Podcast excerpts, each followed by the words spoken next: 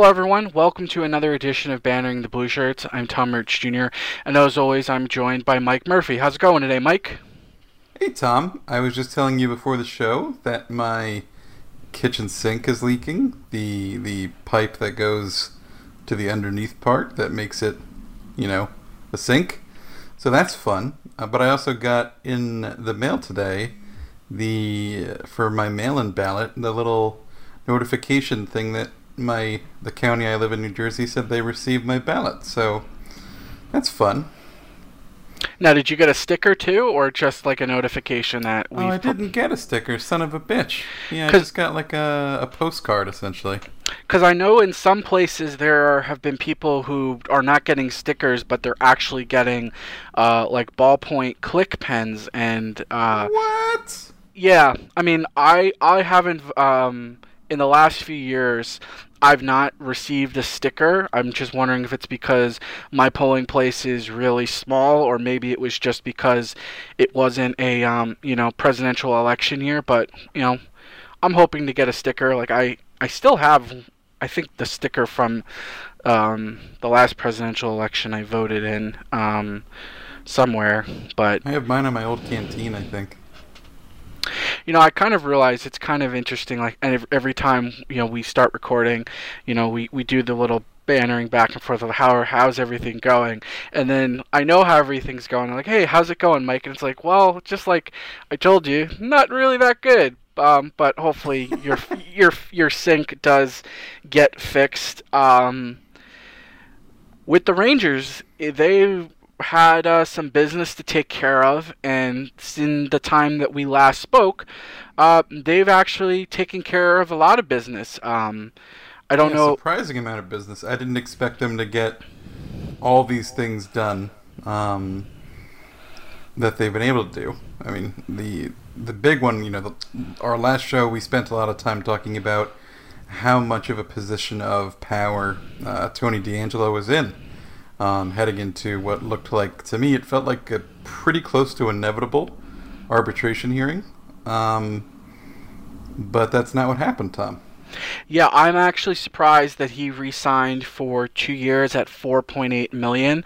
Um, the more I thought about it, and it's kind of funny. The day that he signed, I was actually thinking to myself, is it worth putting together a story like you know about how the last major arbitration case was with uh, Jacob Trouba and how Trouba went in. Uh, I think his his number was seven million. The Jets were at four million, and then they settled for five and a half uh, through arbitration. And I'm saying to myself, well. DeAngelo's numbers are much better. Like he really could have uh, turned turned the screws to the Rangers, but he didn't. And he set himself up for the second year where the second year amount is higher than the first. So uh, he'll be in the position that Strome is in now. He'll be in the position that Kevin Hayes was in, in that he will be in his last year of RFA status with a, a chance to sign a one year deal that takes him to unrestricted free agency.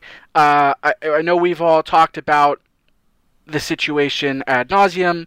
Uh, I don't really make much of this deal uh, other than he gets him signed. It's at a manageable number, all things considered, when you look at what certain players who have his level of production are making, and it's still it's a, a very tradable contract if the Rangers find themselves in that position. Uh, the the key now is he's been paid and he's moved himself into a new bracket in in finances, and the play is going to definitely have to uh, catch up with that. Yeah, like I like if in the world where the the Rangers gave Tony DeAngelo a a deal with term, um, and they really extended him and said, you know, they made the sort of contract. They offered him the sort of contract that is a statement saying you're going to be part of this team this young emerging team because, you know, if you erase all the noise in your head and you think of the talent that he has and like you forget about Fox and Trouba and all that and you just say, I mean, he's the right age. Uh, he has a very valuable skill set and all that. It it's conceivable that he could be making, you know, comfortably north of six million a year just based on you know, what he was able to do this past season. But, you know, you have all these other factors. Uh, the big one, obviously, being kind of the flat cap. Uh, and then, of course, the fact that he is kind of a luxury to the Rangers just because of what they have in house already. Um, and of course, you know, Adam Fox is going to be on his ELC for, you know, a couple more years, which is a good thing. It's one more reason why you really want to develop young talent, Tom, is you get guys that just, you know, bottom of the barrel price tags, and you don't have to worry uh, too much, and you can, you know, even and unless a guy is immediately a superstar, which is only good news, the price tag will go from an ELC to you know someone who takes up a big percentage of your cap. But this was a deal. Like I said, I was expecting this to be something of a headache, but the Rangers get it done, and Tony DeAngelo is under contract for two more years. And you know, for those who are curious, the cap hit is at 4.8 million. Uh, his base salary is up uh, to 5.3 million in the second year of his deal, so it's 4.3 this upcoming season. But um, yeah, I mean, this got signed either the day after or later in the day when we did our, our last show. So, I mean, I was way off base thinking it was going to be this big headache because it got done. Still a little surprised, but it is what it is. It's uh, the Rangers have that right side all solved, and now really the big question for the blue line is what the hell is going to one, what will the pairings be, but two, uh, the Jack Johnson uh, situation, the the battle for that third defensive pair spot on the left side, and whether or not a kid can take it, or Anthony Bitetto, who the hell knows what's going to happen, Tom. But yeah, DeAngelo locked in at two years, and like you said, a very tradable contract because that is something to keep in mind here, especially you know after this season, the Rangers could have a better idea of how far along things are with guys like Chytil, like how much, and you know also it's perfectly conceivable. Although we should mention uh, Strome has not yet signed, n- nor has Lemieux. Um, and you know they could feel like maybe they can move DeAngelo to address, you know, address a need at center or address a need elsewhere, and you know try to do a trade that benefits both teams, whoever that team on the receiving end might be. But we'll have to see what happens. But he wasn't the only Ranger who signed Tom. No, uh, Alex Georgiev also re-signs uh, two years at a cap hit of 2.425 million. Uh, nice little bump for Georgiev. Yeah, um, good for Gorgie. And his contract is a little more uh, straightforward. Uh, he gets the 2.2 million base salary this year.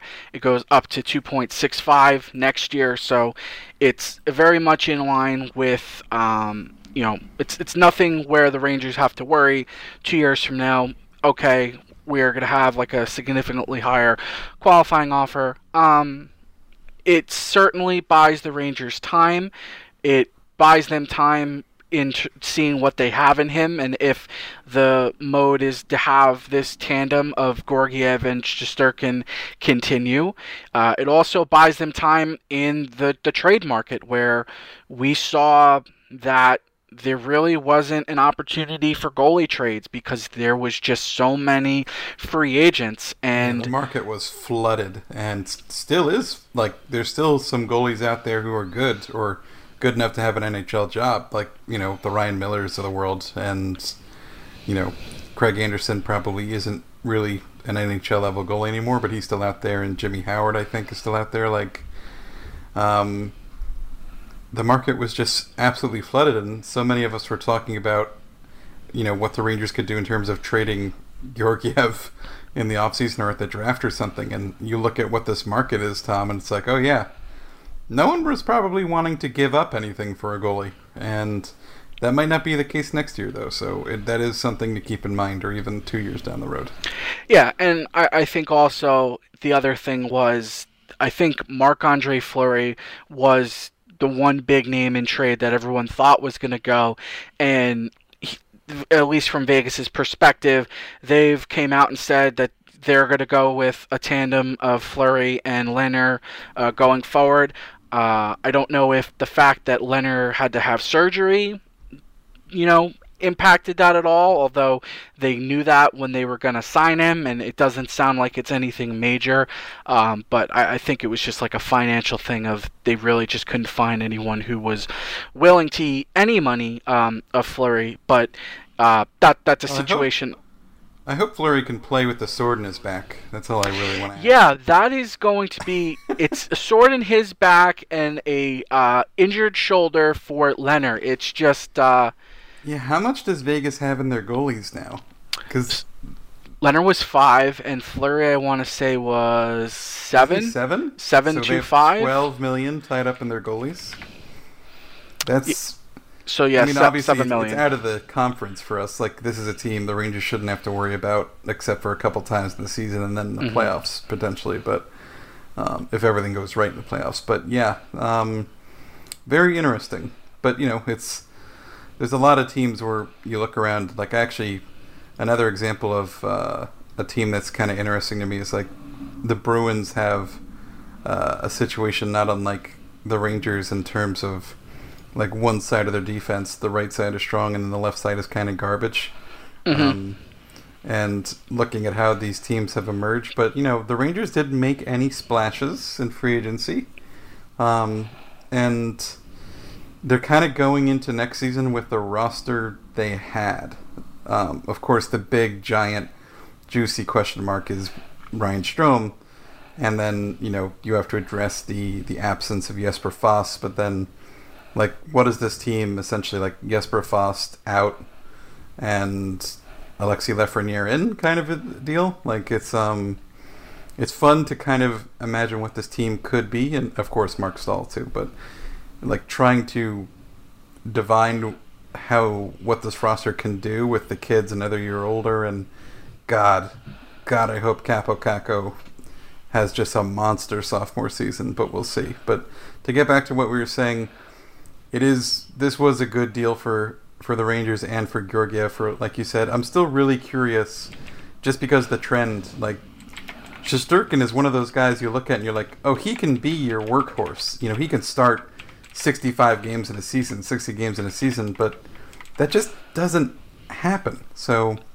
yeah, it's interesting to me if the plan moving forward will be to to be open to the idea of the tandem or if Benoit Allaire and the Rangers coaching staff are so confident in what they have in Georgiev that they I mean in what they have in Shesterkin that they just go with him as the stud starter. Yeah, it's certainly going to be interesting. Um, the Rangers still have a lot of time. Um, the NHL today they officially uh, announced that the you know the Winter Classic is not going to be held this year. They're not going to have an All Star game, so all of those things are being pushed back. But they wanted to make sure that you know letting everyone know that they're still trying to target January 1st as a start date, but um, you know we will certainly see what happens there. Um, we teased last week that we were going to have a little bit of a different show um, this week, and we're going to be joined by a guest, uh, Julie Stewart Binks. Um, she's been doing a lot of different things in media. Currently, she's hosting uh, a show on, on Fubo, uh, Drinks with Binks. Um, so we're going to take a little commercial break now, and after the break will be our uh, interview with Julie. So uh, we will be right back.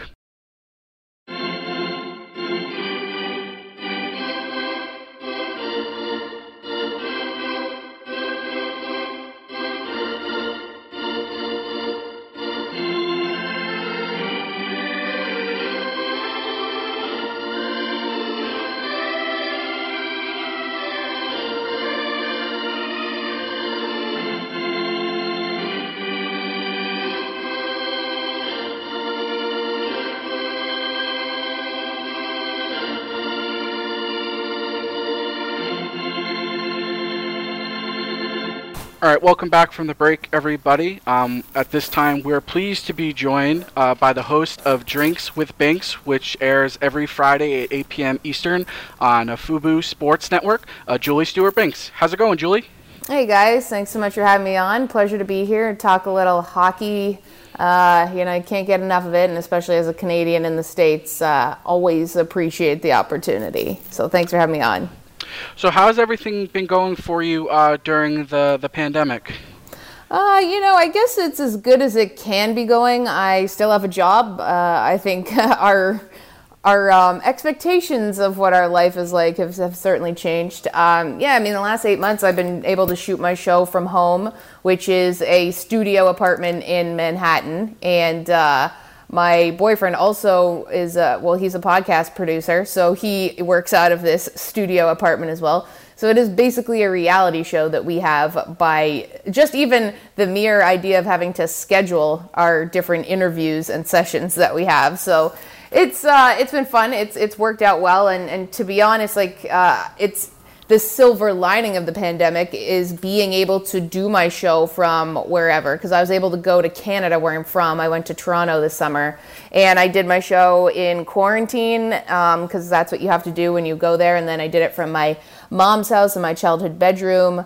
And uh, yeah, it's it's been weird. It's been different, but I think as you guys will, you guys already know this as podcast dudes, is that like you can do everything on your own. You know, you don't need a whole fancy studio and you don't need all these bells and whistles. Like we can kind of do the nuts and bolts of what we want to do right from our home. So in that way, it's it's been easy.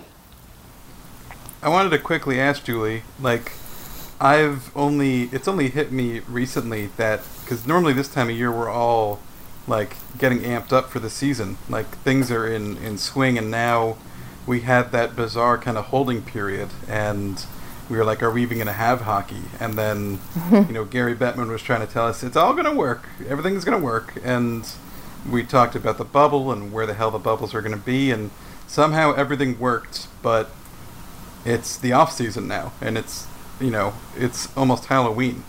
Is that throwing off your internal cycle at all as, as a lifelong hockey fan? Because for me, I'm, I feel like I'm in like obviously everyone's already in bizarre world because of what's going on with COVID, but I feel utterly lost. I feel like I'm in the middle of like the ocean looking for a shoreline. I'm like, I don't know where I am anymore.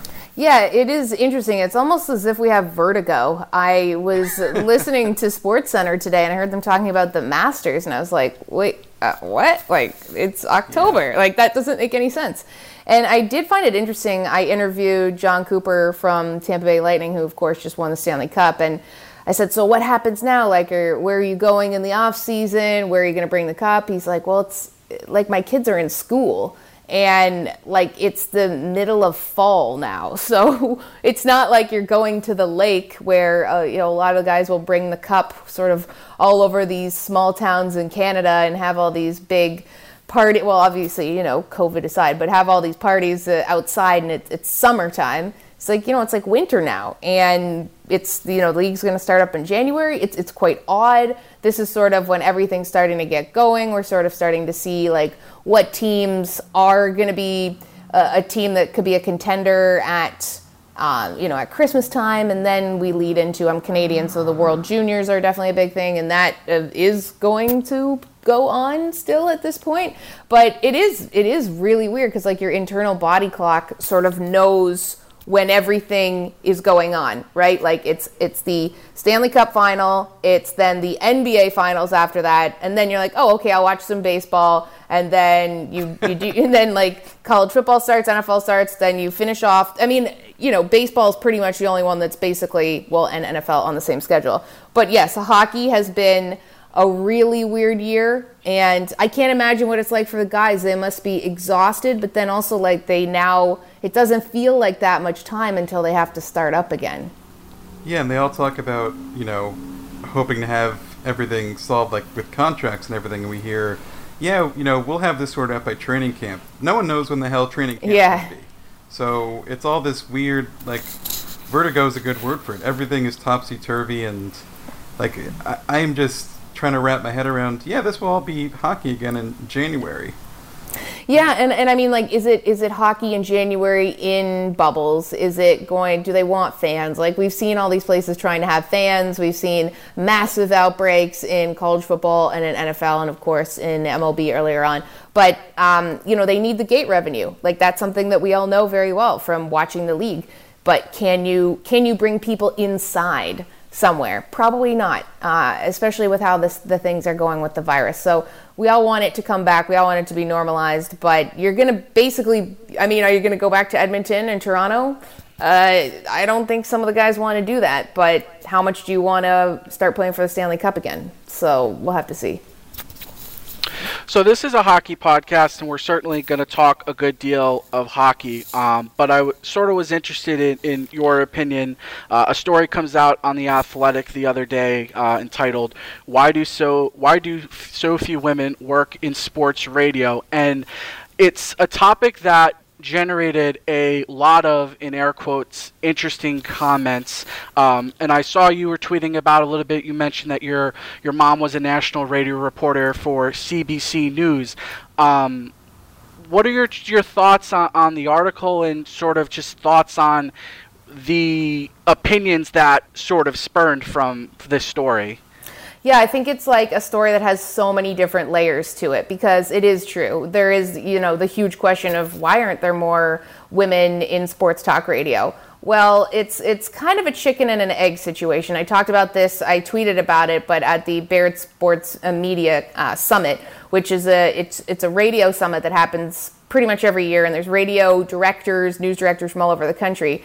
And it is first of all, you have uh, young women such as myself and we don't see anyone that in the industry that would be almost like a role model. Like, you know, when I watch sports and I see, oh, Kathryn Tappen's hosting NHL on NBC, or, um, you know, whoever it is, it's Michelle Beadle, it's it's Rachel Nichols, it's whoever you see, and you see them doing the job that like you want to do that gives you that gives you kind of like a bit of a direction of like oh i can i want to do that thing too i can do that. Someone that looks like you doing it right? This is what we're also seeing with different representation and the need for diversity in all these different roles as well. If you don't see anyone doing radio why why would you even consider that a workplace that you want to be in? That's one facet of it. But the second facet is they're the people that are making the decisions uh, there's much more sexism and misogyny in radio than there is in television.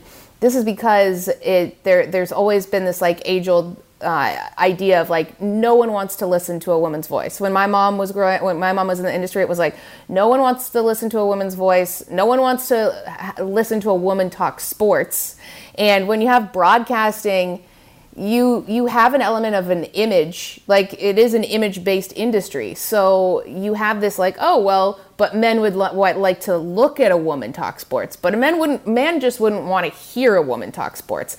And i know that sounds like so so so dinosaur old school but there's so many people in charge and news directors that like still think this way. They'd be like oh well we can't trust a woman with a, a, a drive time spot. Like what is she going to say during a pregame of the the jets like she doesn't know anything about this and it's like it's 2020 I mean, if a person knows something, if they're at this level to be able to compete for this job, uh, they're qualified. And it doesn't matter what the anatomy of the person is. It's like, it's so crazy how old school it is. So when I talked at this conference, I was like, I looked at the room, I said, it's, if you're wondering why there's not, there's no women um, on air, it's, you're the gatekeepers. Like the guys in charge, it, you could even liken it to why we don't have as many black NFL coaches as we should because owners they look to people that, that look like them and that they know and that they feel comfortable around and it takes people to sort of break out of that stereotype and break out of like that mold of oh well i'm, I'm going to hire someone that i know and, and oh i trust like a white dude to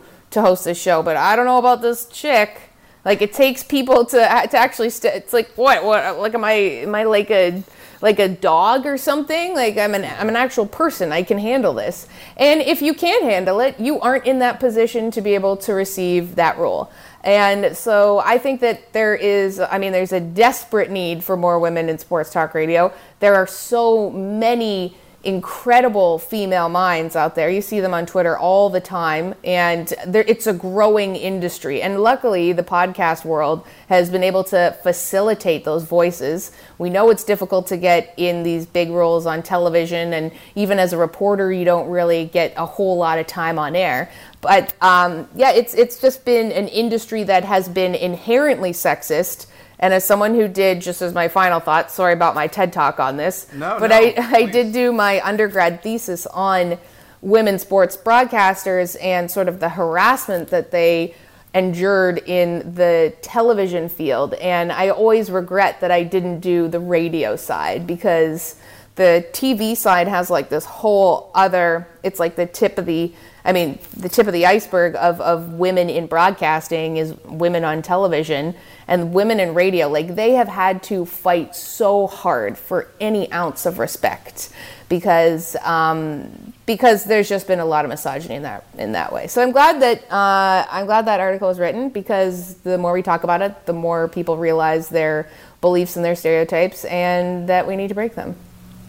It's it's so interesting to me what you said about it's something I cover a lot of women's hockey and something I, you know, a comment that a fan made like this year was just if you can see it, then you can be it. Mm-hmm. And it's that is like it's such a simple like bumper sticker kind of thing to say, but you think of that big picture and like I think about, you know, it's alarming to me how much further behind sports talk radio is to just like sports on TV, and I think of like someone like AJ Mleczko, who is so Yeah. good at what she does. Like I learn more from her talking between the benches when I'm watching an Islanders broadcast than I do anyone else. Mm-hmm. Like when I watch Pierre, I am looking for a wall to hit my head against. but when but when AJ's talking, I'm like, yeah, just keep. Why can we go back to her? I want I want more of her insight. And you know, I think about how like think back to like Sherry Ross is the first woman to do color like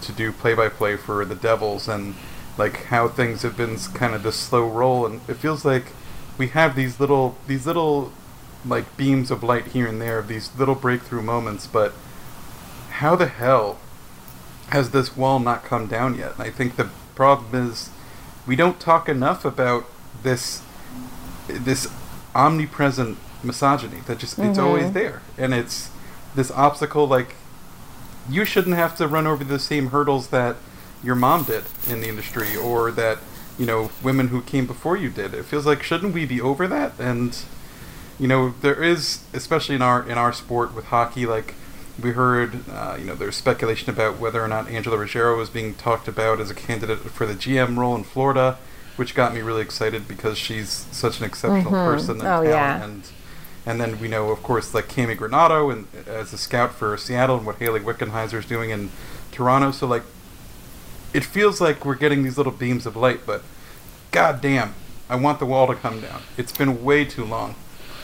Yeah, it, it, it has. And, and when you mention AJ there too, it's like even her being in that role, she will have had to have worked like 10,000 times harder than any other dude in that role just to be on the same level of being considered, right? So it's like all of us, every step of the way, like imagine whenever I've walked into any room, everyone assumes you don't know what you're talking about. Like they all they all have the pretense of just like okay you have to you have to convince them that you know and you know what you're talking about and that you deserve to be there which is like no other man usually has to deal with that because that's just like age old stereotypes. And it is said i had linda cohn on my show drinks with Binks this week and she is uh, that will air on friday night and I asked her, "Oh, like, what are you?" I spun it positively. I was like, "What have you been um, most happy about and most proud of in the changes that you've seen in the sports world since you began?" And she's like, "Well, you know, I'm seeing more women in contention for bigger jobs, like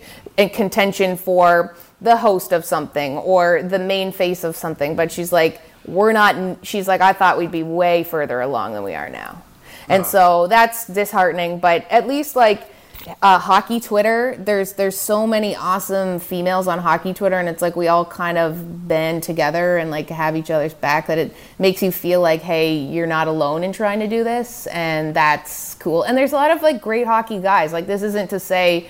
I think a lot of men like get confused with this idea that uh, helping a, a woman get a role doesn't mean anything negative against them. It's like, uh, and all of us need advocates like of, of men that have helped us. You know, it's it's as much as um, in a very different sense, like being an ally for a black person. It's like they have had in a very much much more difficult world to have to to live in and grow up in and that like you know they can't do it alone and so the same thing is like white dudes out there like you can you can help a lot of people out so you should Especially those who seems like it's the same old hockey dudes who are in positions of influence and they yes hire their nephews to fill the jobs that they had. Yeah, it's gone on and on and on.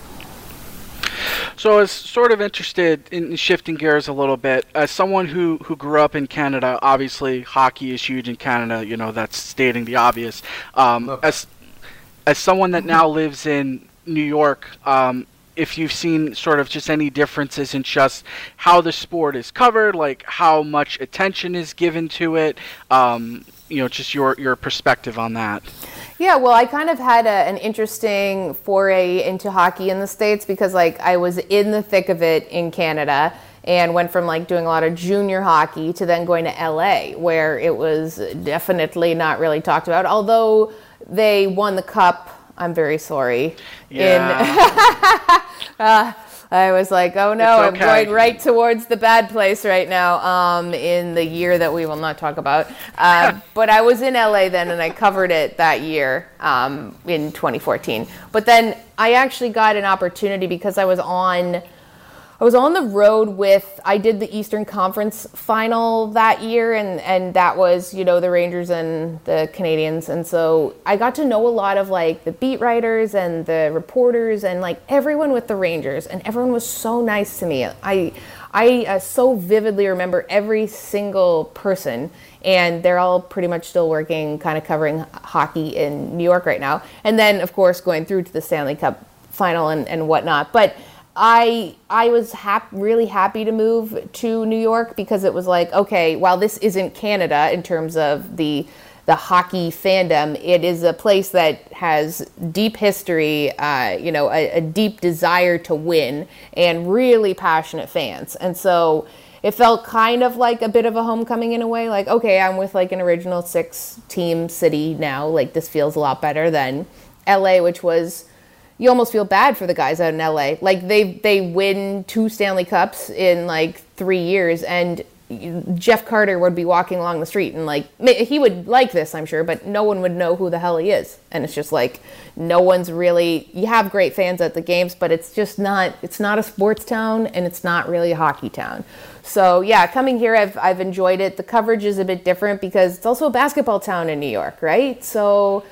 Uh, it's it's um, but it's also a town that hasn't won a lot recently, so a little Julia, bit of doom and gloom. Yeah, but I've always had I have nothing but good things to say about the Ra- Rangers organization. I've been since honestly day one, like in 2014, getting to getting to sit down with Henrik Lundqvist, Marty St. Louis, right after his mother had passed away during the playoffs, to then being here, getting to work with MSG and on a couple different events and, and covering the team, like it has been class all the way. So uh, MSG, the Rangers always hold like a, a, a special place in my heart until the Leafs play them. That's sort of the only other time.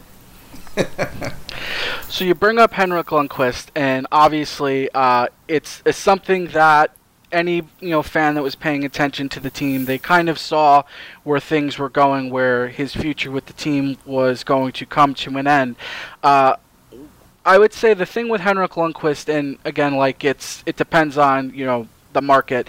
Like there's a lot made out of you know okay, a player can be only so great unless they've won a championship. It's just this stupid rings argument.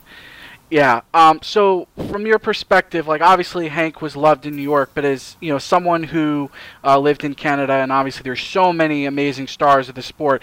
Uh, what do you, you sort of speak to what he meant to uh, like hockey as a sport during his peak with the Rangers?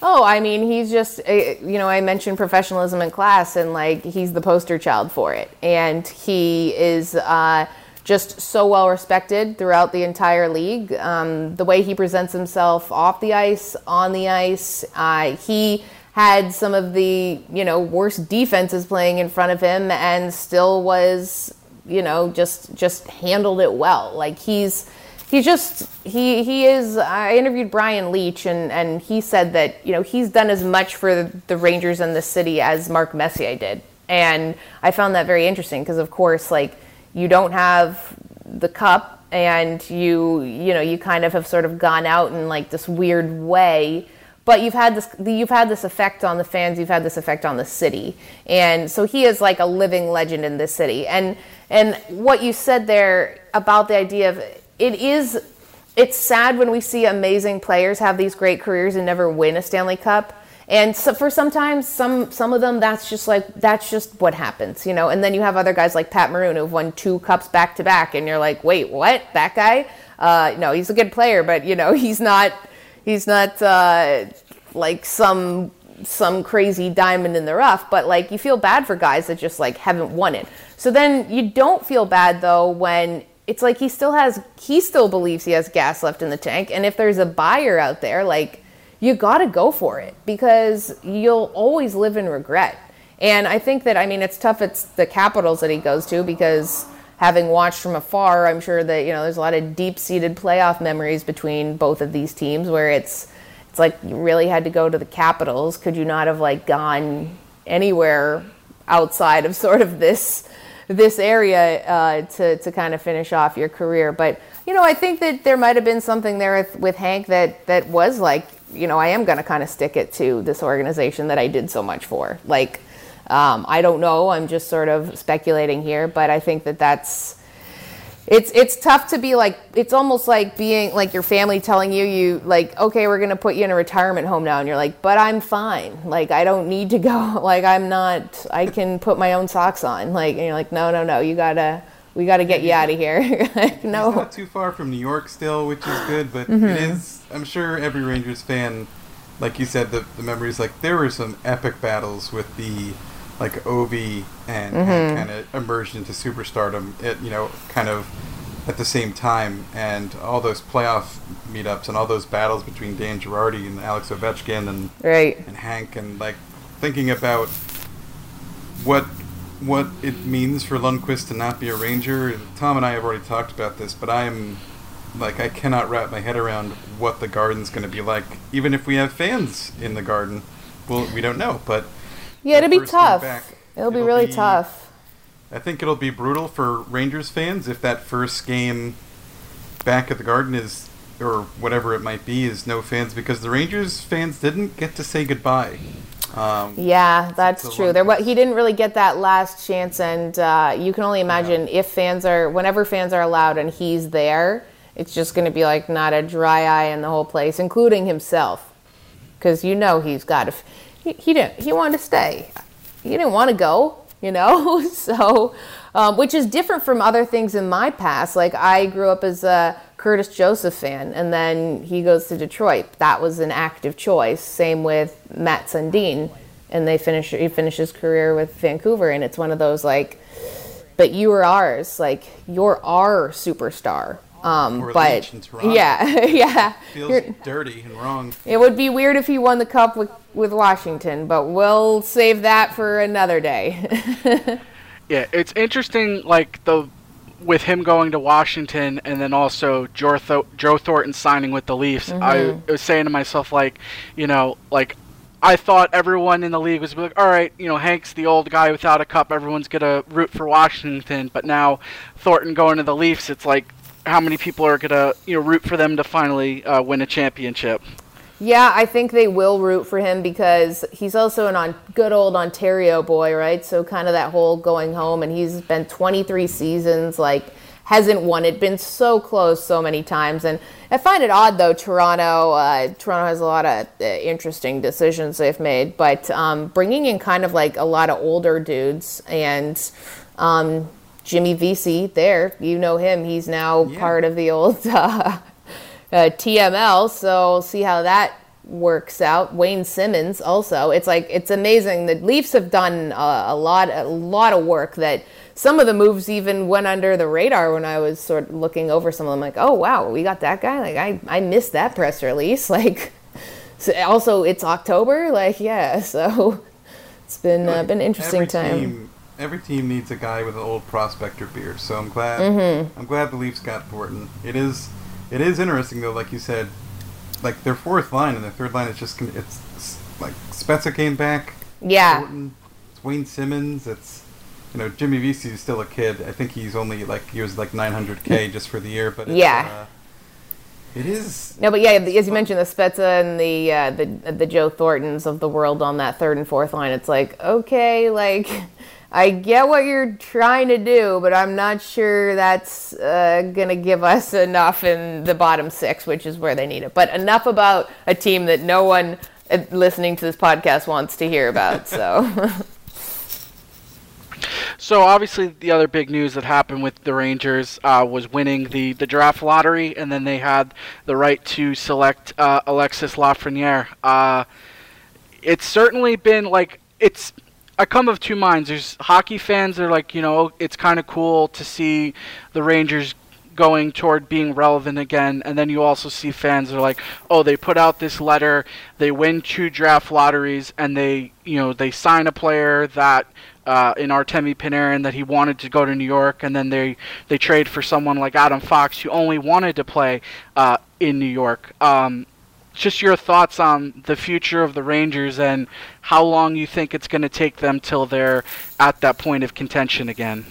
Honestly, like first of all, you guys should all be very, very happy that you got Alexis Lafreniere, and and to to soak that all in and sort of just be like, wow, that was that's amazing. And I was at home in Toronto when the the little lottery ball thing happened, and when I saw, you know, kind of saw the logo of the Rangers pop up, I was like, yeah, awesome, because my boyfriend's a big Rangers fan. I live in New York City, and my mom was like what? Like, cause you know we're a Leafs household. Um, but I'm like, yeah, they're like my. This is the city I live in. I'm I'm really happy for these guys. And um, I mean, the youth that this team has is is remarkable. And you look at, let's just say, the top five forwards here, and and and you have so much in your future.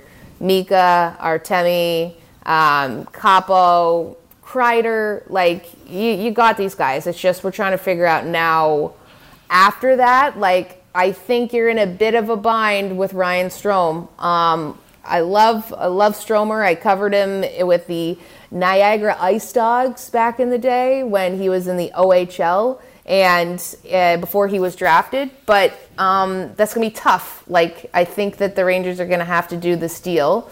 Uh, you know, obviously they're going to arbitration, but that's gonna eat up a lot of money and and and some of the moves I don't think you know why Jack Johnson uh, you know what what's going on on defense like who's your top pair there's a lot of questions still to be answered that like if I were a Rangers fan I would almost put like next year is sort of like okay well we'll let Kaapo still get more comfortable we'll get Lafreniere comfortable in like whatever environment he's going to be in if there's fans or no fans and then sort of like retool for the the season after that would be like where I would look. Yeah, they certainly are building towards right now. It's it's going to be a lot of five-four games where they score a lot of goals, give up uh, Yes. a lot of goals as well. Um, we certainly thank you for your time and joining us. Um, where can people find your work? Yeah, so um, thank you so much for having me on. It was nice to chat a little hockey. And uh, people, you can fo- people out there in the universe, you can follow me on Twitter at JSB underscore TV, on Instagram at Julie SB underscore. And then yeah, my show it's it's on uh, Fubo Sports Network. If you have Fubo TV, which is streaming service, it's on there. Drinks with Binks Friday night at 8 p.m. Eastern. Um, yeah, but thanks guys for having me on. I really appreciate it. Thanks again for Julie for joining the podcast. Uh, appreciate her time. Uh, you know, talking a couple of different things. It uh, it ended up being interesting timing, Mike. Um, when we sort of put this together, we obviously wanted to talk about hockey and things, but with the way that that story broke at the time that it did, it's just uh, you know sometimes uh, you know, life happens, and I think it was uh, a really good conversation and some some interesting thoughts. Yeah, especially because Julie is someone who has been on the front lines of a lot of these things. She's been in those rooms trying to get interviews and trying to get positions. You know, she's been, um, you know, part of sports broadcasting and talking hockey, and you know, she's a sideline reporter for the MLS and for the U.S. Women's uh, national soccer team. Like, she's been in this field a long time, so she knows full well, uh, fully well what this is about, and um, I'm glad we got to, you know, kind of get her two cents and take on it because this is a big deal. I know, you know, Tom and I are two white dudes talking hockey all the time, and you know, we are conscious of that, of course, but we when we do have guests, we want to keep in mind that we want to make sure we have guests from, you know, diverse guests, you know, from every possible thing. I want to have more, you know, BIPOC guests and think of how we can do better to do do better by doing all those things. And uh, I think a big thing, if if you care about this stuff, the thing I'll say, especially in sports media and hockey media, which is a sport that is just so whitewashed, is uh, when you see a story written by a woman, a member of the LGBTQ community, someone who's part of the BIPOC community, click the link, uh, share the story. Uh, you know, get the good word out on people who do good work because it's such a silly thing. Like I said uh, to Julie, like that bumper sticker quote. It's like if you can see it, you can be it. It's so fucking important. Like you cannot overstate. like it's incredibly important what representation means and like what a little girl seeing AJ Mleczko between the benches, you know, at an Islanders broadcast, and it's like, you know, Dad, who's that? Oh, that's AJ Mleczko. She knows a lot. Well, yeah, she was a member of the U.S. Women's National Team. Holy crap! You know, like it's a big deal. Um, it's a really big deal. So I'm glad we got to have Julian. It was kind of, you know, almost perfect timing. I wish this is a story we didn't have to talk about, but this is shit we have to talk about until it's no longer a problem. So I hope we don't have to talk about it too much longer, Tom, because goddamn, as two white dudes, we're sick and tired of it. So I can't imagine what it's like to be on the front lines of it. Yeah, I mean, like I was telling you before we started recording earlier, I've been trying to take a break from from social media and stuff, um, and just because it it does get like very draining because it's whether it's everything going on in the world with COVID, you know, everything going on, um, you know, election season and everything. It just seems that there is a lot of negativity, and it can be easy at times when you do have the ability to, um, you know, step out and ignore it. Um, but I definitely think, you know, as we try and plot how we're going to pass the next few months before hockey starts up again, um, definitely want to try and have some shows with guests. Maybe, you know, have a little different formats. Um, I know we've talked offline about some things that we want to do. Um, but certainly um, we're open to any suggestions, um, whether it's you know just dropping us a line on Twitter, um, you know sending you know a, a message. Uh, you know, even if you're someone who's a Patreon uh, subscriber, you know, you can message us there. Um, we're certainly looking to um, you know keep things fresh and obviously uh, do it in a way that's you know also entertaining. Um, at this point, uh, we're not really sure what's going to happen next with the Rangers. Uh, obviously, you have Strome and Lemieux's uh, arbitration. Um, whether or not they make it there, who knows? Uh, like Julie said, um, Ryan Strome is certainly going to be an interesting situation because, in his case, he has no incentive to uh, take less than he think he can get through arbitration. And I made this point on Twitter, and like you know, one person interpreted it the wrong way. Like you know, surprise, it happens on Twitter. Um, but I do I do feel for Ryan Strome in the sense that he was a top pick who had a career year in his second season. And from that point it all went downhill and to the point he ended up in Edmonton, and then obviously he ends up on the Rangers, who they they trade uh, Ryan Spooner, who's now actually playing well in the KHL. So so yeah. good on you, Ryan Spooner.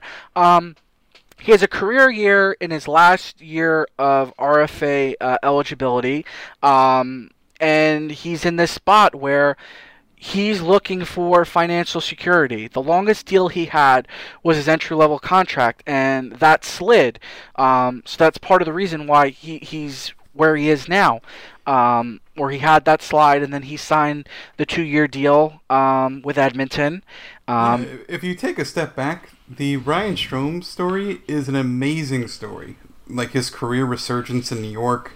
Like, I know a lot of our listeners care about analytics and they care about, you know, they look at like, okay, well, what does he do? What could he do without Panarin? What does he do in the defensive zone? Rather, what doesn't he do in the defensive zone? Right? Like, all those things matter. But if you think of it from, you know, as a writer, Tom, I'm sure you look at stories like this the same way I do. It's like, God damn, this is a great story. Like a guy who never quite lived up to it, and then, you know, he gets moved away from the Islanders, never quite lives up to it still in Edmonton, in a bad situation in Edmonton, just kind of, you know, status quo bobbing around, and then he ends up in New York, and it just it comes together for him. He's not the player that everyone thought he would become, but he's looks like a top six forward, and it looks like everything's going great. And you know what? If I was in Ryan Strome's camp, I would be shaking, like shaking pom poms. I'd be screaming for him to get as much money as he can.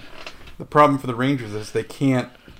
They have to tread so carefully with with the Strome situation, and I feel like Tom. I feel like because a deal hasn't been hammered out yet, I feel like the Rangers are very wary of you know like what Julie had said. Like the Rangers have to be careful with with what this because it's going to cost money, and the real thing I think is term. Right, this all comes down to if if a deal is made that isn't just arbitration, the Rangers can't get tangled up in term. You know, and if it's arbitration, then you know whatever the arbiter gives, you know he could be making a lot of money and that is unfortunate, but that's the reality of the situation. And that's what happens after you have a gigantic career year playing center for a guy who's a Hart Trophy candidate. Yeah, I, I like to think that it's always implied in whatever it is we do, whether it's writing, whether it's tweeting, whether it's podcasting. When we're we're talking about someone, we're talking about the player and not the person. So I guess like we kind of went over this with Jack Johnson. Like we have nothing against Jack Johnson, the person. Um, yeah, we, I hope it, Jack Johnson trips over a pot of leprechaun gold tomorrow. Um, I just not, don't necessarily want him on the third pair of the New York Rangers. That's all. Yeah, exactly. And I, you know, not that this is, um, you know, not that this is a perfect comparison, but um, for me, like I would say that my first sort of um, you know smack me in the face type moment of when you're um, looking at at players and, and understanding that there there's more to it than sometimes meets the eye. Um, I I think of when the news broke that uh, Derek Boogaard had passed away, and it was just as the details came out that this was a person that um, you know they had had a lot of shit going on in their life and it was really saddening to see everything that led up to um, what played a role in, in his his tragic death. Um, I've been yeah. trying to finish uh, Boy on Ice. I've started and stopped a few times. Oh, it's such a good book. And um, just the more of it I read, it's just when you know the ending, it, it just makes it that much harder. Um, yeah, especially because I don't know about you, but like when you, I found it so interesting while I was reading that book. I was remembering like when Derek Boogaard became a ranger, my first reaction was, why do you give this contract to to a goon who can't skate? Mm-hmm. Like that's what your brain defaults to at times, and then you forget this is a fucking human being we're talking about, and he has he has earned each penny of that contract the hardest way imaginable in this field, in this sport. Like, you cannot earn a contract more than Derek Boogaard earned his contract with the Rangers. Like, it, it can't be done. And you think of that, and then you think of what was going on behind the scenes, and it just it rips your heart out of your chest. Yeah, um, it, it certainly is tough, and you know, I only reason I, I bring that up is just so that it's always crystal clear. You know, it's always looking at it from the context of who is this player and how do they fit with the team? How do they fit in the much larger picture? Because um, obviously, yeah. yeah. exactly. Um, but it's it's going to be interesting to see um, the cases for both players. I believe it's November fifth, November sixth. So but time by the time this is you know posted and we we get on uh, you know to record again, um, odds are you know things are still unsettled. Um, but yeah, um, we hope you uh, enjoyed, you know, this episode. We want to try and do things differently. As I said, when we want to have more guests, we certainly want to, you know, keep things light um, because, you know, as a, you know, Mike wrote in our Slack, we're kind of in the doldrums right now. Um, it's a lot of uncertainty. We don't know what hockey is going to look like. We don't know when it's going to start up again. Um, but we're you know very happy for all the support we receive from our listeners, uh, especially our our Patreon supporters. A six foot gap: Adam Nahoic, Aiden Gaspar, Amriel Kistner, Andre Chicagoff, Andy White, Anthony Viola, Beezer, Ben Pierney, Bjarner Osterheim, Bob Kawa, Bobby Callahan, Captain America, Chris Abibi, Chris Lucas, Chris Marco Trigiano, Clark Carroll, Daniel Jazen, David L. Singer, Fancy Lawrence, Frank Menino, George Littman, Igor Zavlosky, Jamie Bushold, Jason Silverman, Jeff Owen, Jermaine Francis, John Bredzapelski, John Reppy, Jordan Sassone, Justin Walsh, Keith Franchillo, Kevin Mead, Kush Kushtastic, Kyle Napolitano, Matt Bader, Matt Pumple, Matthias Olson, Michael Kennick, Matt Pumple. Michael Marcus, Michael Silvers, Nikolai Hoffman, Panarin 2020, Patrick Landholt, Perennial Powerhouse, Sammy Vogel Seidenberg, Sean, Steve Bjalbach, Stink Flamin, Tall Guy Rob, The Errol Carlson, The Tin Man, Tori from Han- Manhattan, and Trevor Kempner. Uh, thanks again for all the support. Thank Um, you, everyone. Really, I mean, I know you know we try and we try and earn your your supporters, patrons, and you know it's this has been you know now that we have reached the doldrums. Like uh, I think Tom, I can speak for both of us, but this has been a pretty challenging year um, to work in this industry and to do something like the podcast and to find the time and energy for it when you know just like all of you guys we have stuff going on in our lives. Uh, i got a kitchen sink that's leaking you know. We got shit going on. We have loved ones where we wish we could see more uh, you know it, it goes without saying that as people who work in sports media tom and i are you know it's kind of tight on the old coin purse lately. Like just just the reality of it is freelance work is dried up for both of us. So the support in the podcast means the world. Um, it's something where you know like Tom has to try and get a new microphone, and it's like oh yeah we can we can do those things, uh, and it's because of you guys we can do those things, and it means the world to us. And I know I do this like every couple shows. I I, you know, speak from the heart a little bit about how much it means, but it does mean a lot, and we appreciate it. yeah, as Mike said, um, obviously, you know, we we're really appreciative of your support. We understand that you know there are some people who have had to, you know, whether decrease their amount, drop off completely. We totally understand. We hope Hundred everything's percent get it because yeah, I've had to do their like, you know, I think my Disney Plus comes up in January, and I can tell you right now, I'm not doing that shit again. Uh, it just there's all these little things where these little things that add up, and uh, if you take a moment and you say, you know what, I want to keep the podcast as something I do, a couple bucks every month. We know what that means, uh, and we really do appreciate it. We're So- better than Disney Plus too, I should say. I would like to think so. Take that, Disney, you bitches. Yeah. Come at us. Bring it on, mouse. With that said, uh, take care. Piece of shit. We'll speak to you next week. Take care, Mikey. Bye bye, Tom.